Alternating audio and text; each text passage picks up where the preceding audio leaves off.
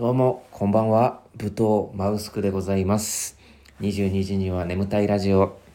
やってまいりたいと思います。えー今日はですね、あのー表現がエグすぎるバカリズムのネタ参戦ということでございましてですね、私の好きなそのバカリズムさん、えーお笑い芸人のバカリズムさんが、えー単独ライブで、あの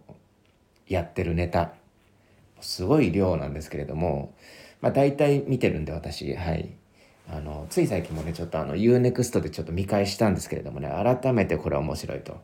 いうところでですね興奮してきましてですねあのちょっと3つちょっと発表して今日はやってやろうかなって思っております。えー全部ね、あの、UNEXT っていう、えー、と、サブスプリクション、あの、もうすごいね、あの、マニアックな映画とか入ってる、あのー2000円くらいするんですけれどもねサブスクとしてはネットフリックスの倍額なんで、まあ、結構始まった時はどうなんだろうって思ったんですけれども結構宣伝とかのマーケティングとかもしてて意外と入ってる人多いっていうねあの UNEXT ですけれどもあの格闘技なんかもやってますよね。えーその UNEXT で見れるそのバカリズム大先生のネタで私がこうこれ表現エグすぎるなっていう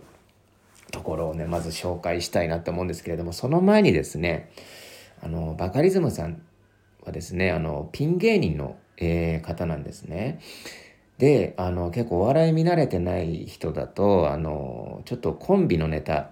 は見るけどちょっとピン芸っていうのはちょっと見方がよくわからんとっていうそういう人は結構多い印象なんですね。なんでこの私が思うそのピン芸ってピン芸とコンビ芸の違いというかなぜコンビを組めばいいもののなぜピンでそれを一人でそのお笑いを表現しなければいけないのかっていう私なりのその理由というかっていうのをちょっとまず言っときたいところがあって、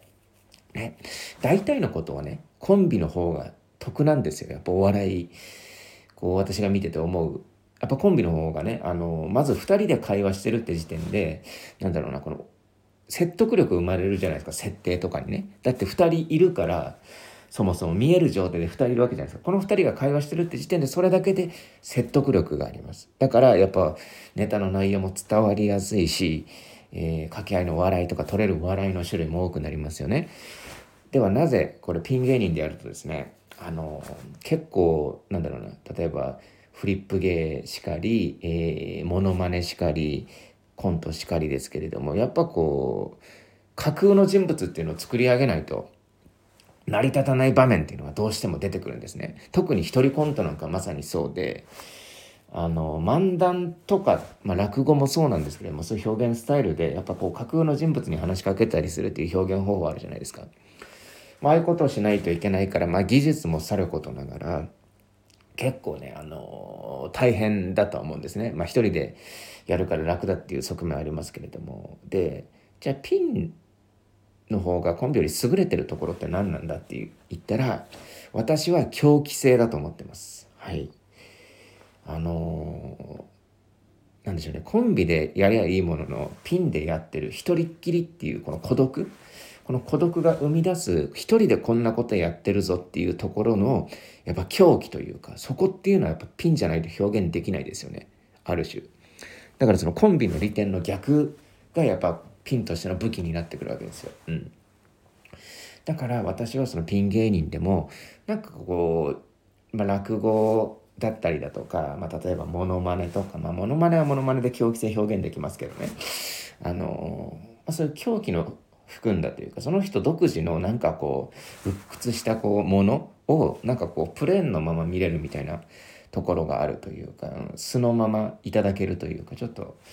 フルーツ的な側面あります生フルーツみたいな側面ありますよねピン芸っていうのは。だそういったところで私は結構ピン芸を見るのが好きであこの人ってこういう人なんだなっていうのをもうハンマーみたいな武器で言うとハンマーみたいなところありますよねなんかこうあのそうですね。2人でこう戦術としてこう2人でこうコンビ芸だと2人でこう表現することが1人でやるわけですからこのハンマーで1本でこう襲ってくる感じというかドンキドンキのこうなんかこう狂気でいうところの拳銃とかさナイフとかじゃなくてもう打撃のドンキ的なその恐怖感っていうのがちょっとあのピン芸というか一人でやる表現にはちょっと私求めていたりとかそういうところが面白いんじゃないかなと思ってるんですけれども。でその私がすごいあのピン芸で好きなそのバカリズムさんのその好きなネタっていうのをですねちょっと今から紹介していきたいなと思うんですけれどもまず1個目がですねあの2012年ですね。だから今からもう本当に10年くらい前ですね。10年くらい前のあのスポーツっていう、えー、単独ライブのタイトルでやってたネタで「えー、見よ勇者は帰りぬ」っていう、えー、タイトルのコントがございます。これがですね、やっぱあのー、バカリズムさん2の中では結構大人気のコントでございまして、まずあの、まあ、前提条件としてですね、あのバカリズムさんは、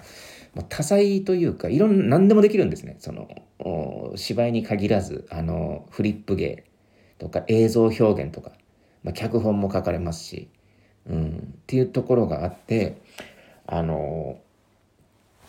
最初のうちはですねそのフリップ芸、まあ、いわばその一番有名なところで言うと結構古いんですけど「突ぎの」っていうフリップ芸がありましてそれでそのバカリズムさんはあの結構あのブレイクというか世に出るきっかけになったネタではあるんですけれどもまあ当時ですねそのバカリズムさんといえば「突ぎの」っていうところで私は結構その単独ライブとかのあの見に行ったりとかしてたんですけれどもその時にあの思ったのがこの人はあのフリップの人じゃないってやっぱ印象だったんですよもうお芝居の人だというかお芝居表現というかがもうエグすぎるって思ったんですよねやっぱ見てて。で今でこそあの単独ライブは芝居メインのあのコントとしては多いですね。であとそのバカリズム案っていうそのバカリズムさんが思いついたそのなんかこう発想の種みたいなものをその映像で表現するみたいなこともやられてるんですけれどもやっぱそのあれですよねネタその芝居としての表現のエグさみたいなのがこれ分かるのがこの「見よ勇者を顧みぬ」っていう、えー、コントでございまして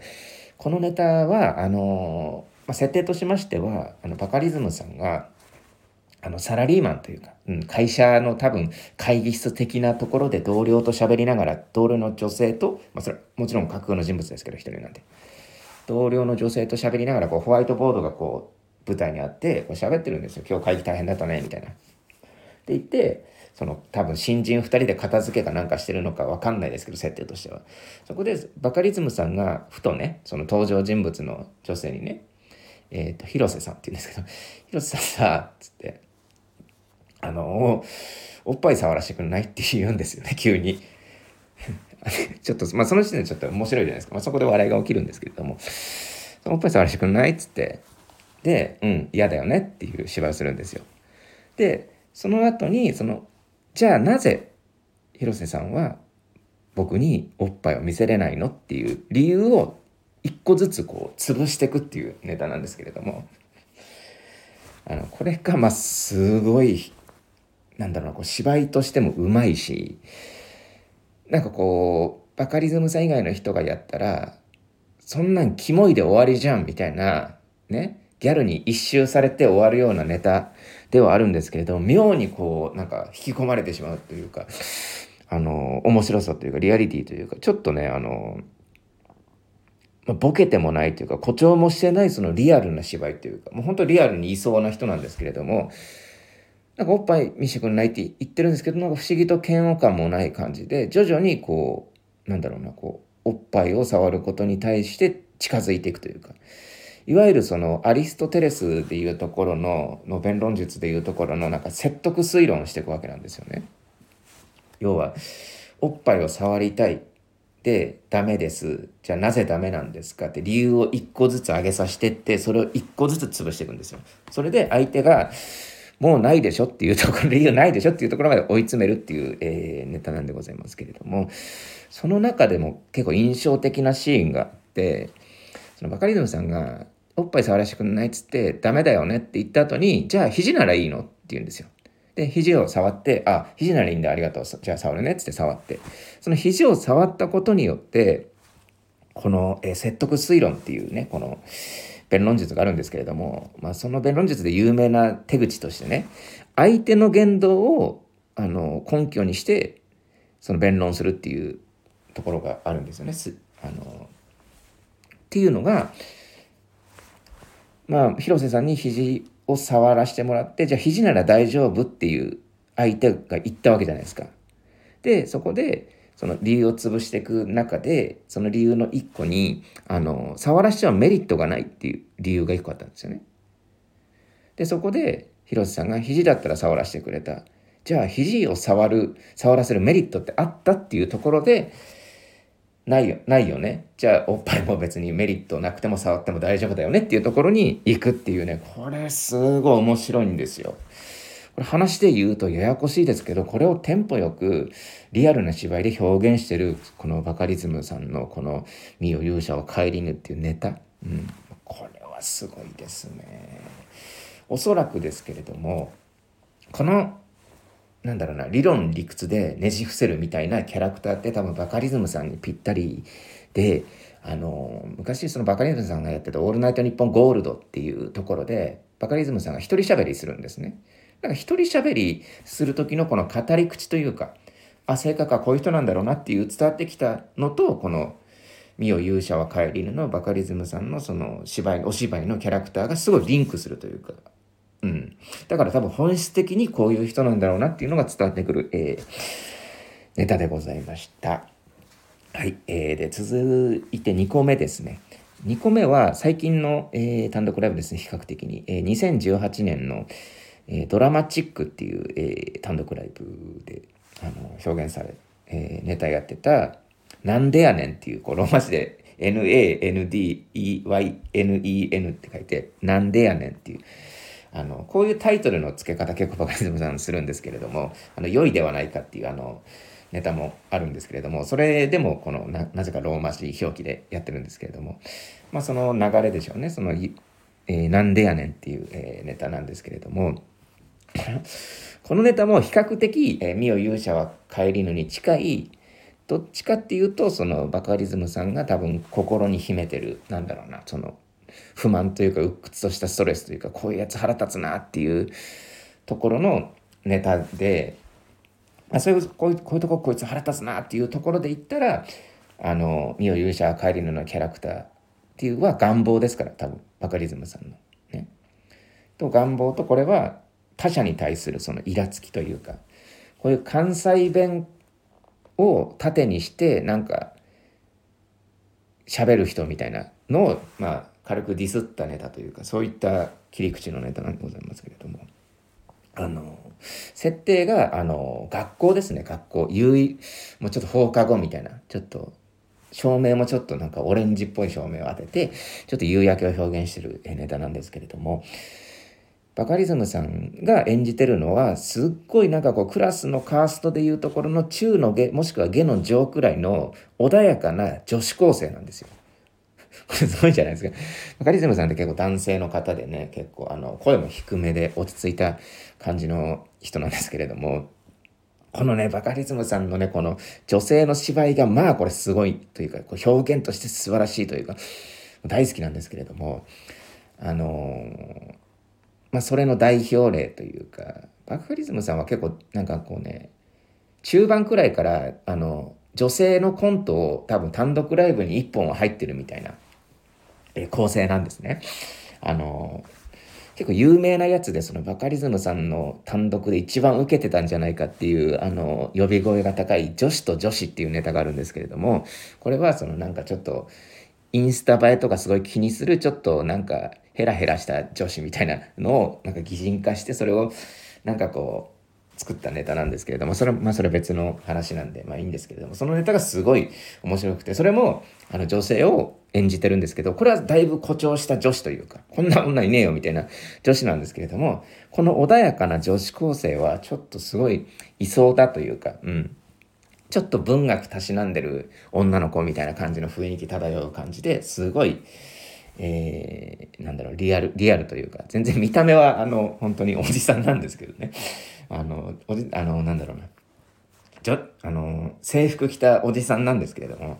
まあ、そこの、なんかこう、制服着たおじさんとリアリティのある芝居のそのコントラストも、まあ、面白いというか、すごい見どころではあるネタでございます。で、その穏やかな女子高生が、そのクラスの男子と喋ってるみたいな設定なんですけれどもそのクラスの男子が、まあ、おそらく大阪というか関西から来た人でなんかこうやり取りしてるんですよ「何々くんさ」ってこれ名前忘れちゃったんですけどなんか「その何々くんさ」っつっていつもね私がなんか喋るとなんか「俺が滑ったみたいになってるやん」みたいなこと言うけど事実そうなんだよねとかなんかこうあるじゃないですかなんか。あのなんだろうこの大阪の人が言いがちなその東京もんは冷たいでとかなんかそういう感じのその大阪人がその東京に対するなんか当てつけで言うなんかこうイラッとする感じのあるあるをなんかこう理屈でお前はそれは間違ってるし現実逃避するなと。それは大阪東京もんが冷たいんじゃなくてね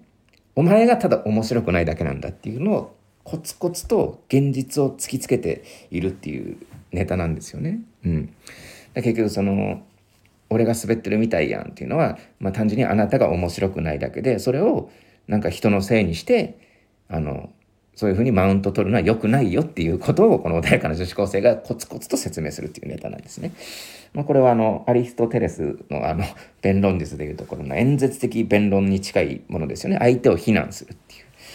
ころでねあのそれをあのなんかこう論拠とともに、えー、説明していくっていうまあバカリズムさん的なネタ理論理屈なネタなんですけれども。まあ、ちょっとあの「ミオ勇者帰りぬ」とはまたちょっと色が違うというか、うん、ちょっと攻撃的なネタ、まあ、おっぱい見見せてもだいぶ攻撃的っちゃ攻撃的なんですけどもちょっとこれはなんか文学的な匂いもしますけどこれは結構ねあのなんか攻撃的というか他者に向けたディスというかなんかこの、ね、感じがいいですよね。これもすごい好きな、えー、ネタでございます。えー、最後に3つ目ですね。3つ目が、えー、っとですね、2008年のあの科学の進歩っていう、えー、単独ライブで、あのやってたネタで、ニュースっていうネタなんですけれども、えー、これはですね、あの これは今までとはちょっと毛色が違う、なんだろうな、この理論理屈のバカリズムさんではない、また違った一面がこう、楽しめるネタでございまして、これすごい好きなネタで、あの、なんかよくわかんないというか、ちゃんとここまで、今までは結構その、なんだろうな、ネタの設定がこうこういう人をディスってるとか、こういう状況、そのこういう理論のことを、の穴を探してるとかっていう、ちゃんとしてたんですけど、なんかこう、おそらく、そのまあじゃあネタの説明なんですけれども、ネタは、あのなんか、壇上みたいな、その、兄弟みたいなのがセットであって、そこの上でなんかちょびひげつけた、スーツ着たあのバカリズムさんがこうニュースを読んでるんですよね。うん、ニュースの時間ですみたいな感じでちょっと喋りとしては小学校高学年くらいのお芝居なんですよ。で実際、まあ、そういう設定なんですけれども、まあ、おそらくそのよくあるあの例えばクラスの会とか、まあ、例えば国語の授業とかあるじゃないですかその時になんかこう小学生がなんかこうここ読んでくださいみたいなのを言うじゃないですか。で、例えば、走れメロス読んで、走れメロス、ううとか言って、なんかこう、詰まりながら読むみたいなのあるじゃないですか。何々は、何々で、何々です。でも、これは、僕の思ってたのとは違います、みたいな、その小学生文法っていうんですかね、このなんかこう、あの、作文読む時の小学生ってこんな感じで読むじゃないですか。昨日夏休みで楽しかったです、みたいな、こんな感じでね、読むんですけれども、なんかその感じで、なんかニュース番組をやってるみたいな感じなんですよ。で、あの、まあ一人でお芝居なんで周りの人はこうバカリズムさんがこう表現していくんですけれどもなんかその AD 役の小学生がいて例えばその例えばじゃねえやおそらくそのバカリズムさんはニュースキャスター役の小学生みたいな感じのコントででその友達の人は AD 役のその小学生ですごい仲いいんですけど、なんかこう読みながら、その、ふざけたりするんですよ。そしたら、すごいなんか怪げそうな顔して、すいません、つって、さっきのニュースは間違いでした、つって、なんか先生に謝るみたいなコントなんですよね。で、その先生に 謝って、もう一回やり直すんですけど、また、その、AD のことふざけて、でそこでまた先生に怒られてっていうのを繰り返していくんですけれどもなんかそこであのそのバカリズムさんがやってるこのキャラクターっていうところのピンポイント感というかおそらく小学生の時のそのバカリズムさんのそのなんかあるあるみたいなものなんですけれどだと思うだと思うんですけれどもなんかこうねいいんですよ。この小学生小学校高学年男子のなんか憂いみたいな表情がずっと表現されてているわこれわかるわ私もそういう子だったんでなんか知んないけど悲しいというか、うん、哀愁漂う小学生っていうんですかねなんかこう。なんか知んないけどとりあえずこの友達には何としても叩き潰さないといけないみたいな。この友達にバカにされたまま終わるのは許せないみたいな感じでなんか止まらなくなるけど先生に2人とも怒られてなんか憤りを感じるみたいな。なんで俺は悪くないのにみたいな感じのところがそういうピンポイントの部分がこのニュースっていうあのネタでは表現されてて、まあ、いわゆる小学校あるあるっちゃ小学校あるあるなんですけれども小学生男子あるあるっていうんですかそれをなんかニュース番組にああのはめ込んで、えー、やったっていうネタなんですけど人、まあ、簡単に言えばねでもそそんな単純なネタではないと、うん、これ生々しいというか。そこになんかそのリアルな小学うれ、なんかこう日々のこのね、友達とかね、勉強とか親とかに憂えてる小学校高学年のなんかこう憤りみたいなのが、すごいこのネタに説得力が出てて、めちゃめちゃ面白いなっていう、なんかいつもこれ見るたび笑っちゃうんですけど、なんかこれ私も結構似たような体験があってね、うん。なんか、あの、まあ、これ私の話なんですけど、まあ、最後にちょっとね、おまけとして、なんかこのネタがなぜ好きなのかなって考えた時には、私がね、ほんとそれこそ小学校3、4年生くらいの時で、なんか弟となんか2階で寝てたんですよ、私が。ね。で、もう9時になったら寝なさいみたいなこと言われるんですけれども、弟とすごいキャッキャやってたら楽しくなっちゃって、あの、盛り上がっちゃうんですよ、どうしても。そうすると母親が1階からダダダダダってあのそのすごいなんか急な階段をねあの